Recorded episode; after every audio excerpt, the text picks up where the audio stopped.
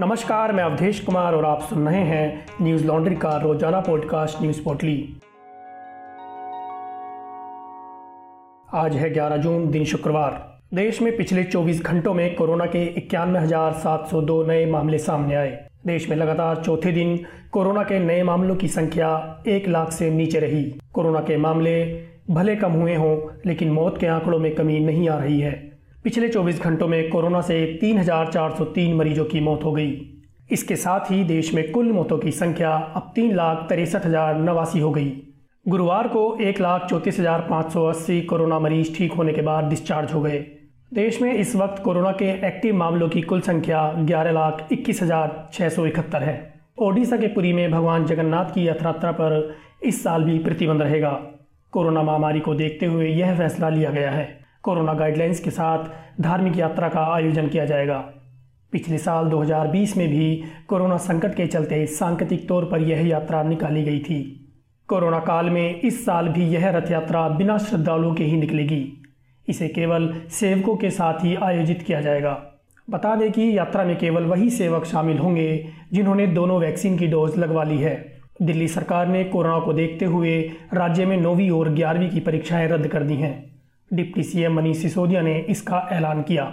इन परीक्षाओं को 12 अप्रैल को 2021 तक के लिए टाल दिया गया था, जिन्हें अब कैंसिल कर दिया गया है। इन छात्रों को अगली क्लास में प्रमोट कर दिया जाएगा। कोरोना महामारी को लेकर न्यूज़ लॉन्ड्री की टीम लगातार ग्राउंड से रिपोर्ट कर रही है।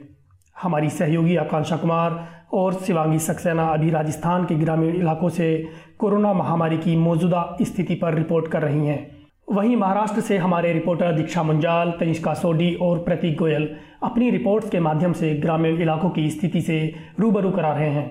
हम ऐसा इसलिए कर पा रहे हैं क्योंकि हम आपके सहयोग से काम करते हैं। इसलिए हमें Hindi dot Newslaundry dot com पर जाकर सब्सक्राइब करें और गर्व से कहें, मेरे खर्च पर आज़ाद है खबरें। उत्तर प्रदेश के मुख्यमंत्री योगी आदित्यनाथ ने आज प्रधानमंत्री नरेंद्र मोदी से मुलाकात की है।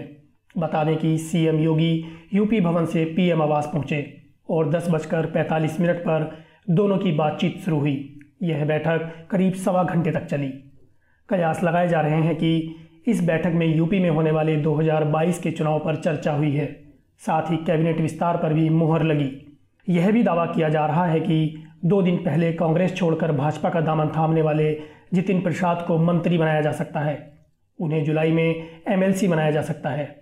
पीएम मोदी से मुलाकात के बाद सीएम योगी अब भाजपा अध्यक्ष जेपी नड्डा के साथ बैठक करने के लिए उनके आवास पर पहुँचे।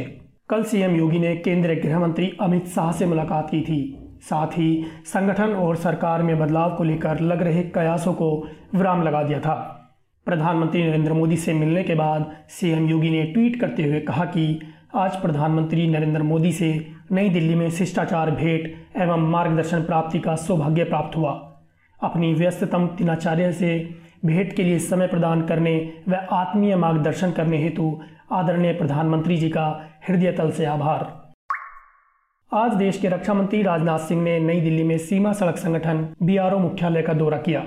इस दौरान उन्होंने सड़क, पुल, हवाई क्षेत्र और सुरंगों के लिए सड़क सुरक्षा और जागरूकता के लिए एक्सलेंस सेंटर का उद्घाटन किया। बीआरओ दूर दराज के इलाकों में सड़क, सुरंग और अन्य बुनियादी ढांचे का निर्माण करता है। इस अवसर पर राजनाथ सिंह ने बोलते हुए कहा कि सबसे महत्वपूर्ण कंपोनेंट है कनेक्टिविटी।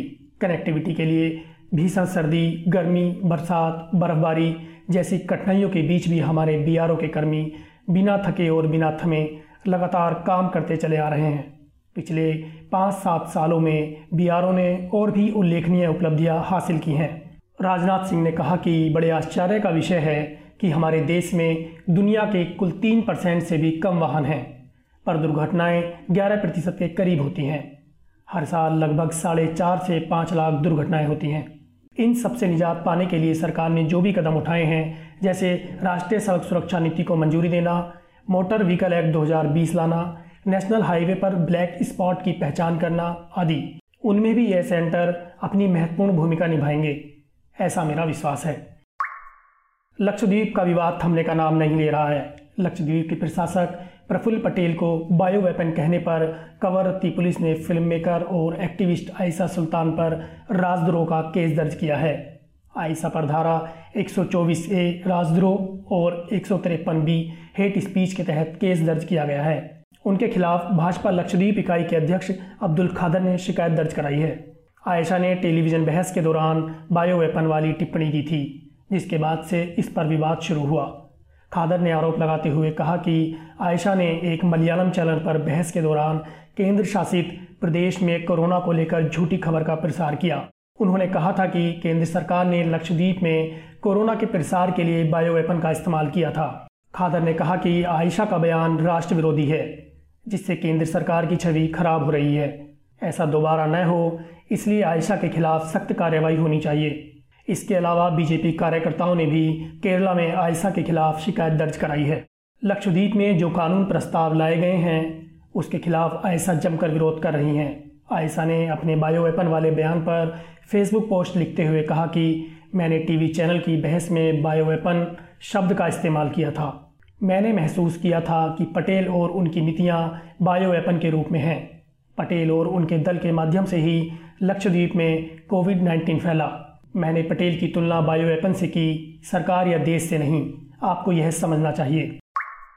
भारत से कुवैत जाकर काम करने वाले भारतीय कामगारों को अब कुवैत सरकार कानूनी संरक्षण देगी। विदेश मंत्री रहते हुए पहली बार कुवैत पहुँचे एस जयशंकर ने गुरुवार को कुवैत के विदेश मंत्री Sheikh Ahmad Nasser Al Mohammad Al Sabah के साथ समझौते पर हस्ताक्षर किए।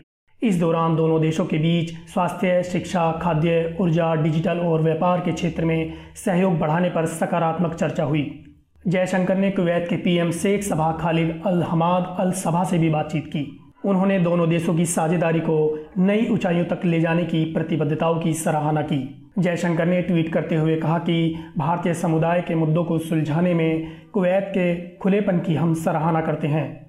इस समझौते से हमारे कामगारों को अधिक कानूनी संरक्षण मिलेगा। इसके साथ ही हम कुवैत के साथ संबंधों की साठवीं वर्षगांठ के समारोह का शुभारंभ करते हैं। कुवैत में करीब 10 लाख भारतीय बसते हैं।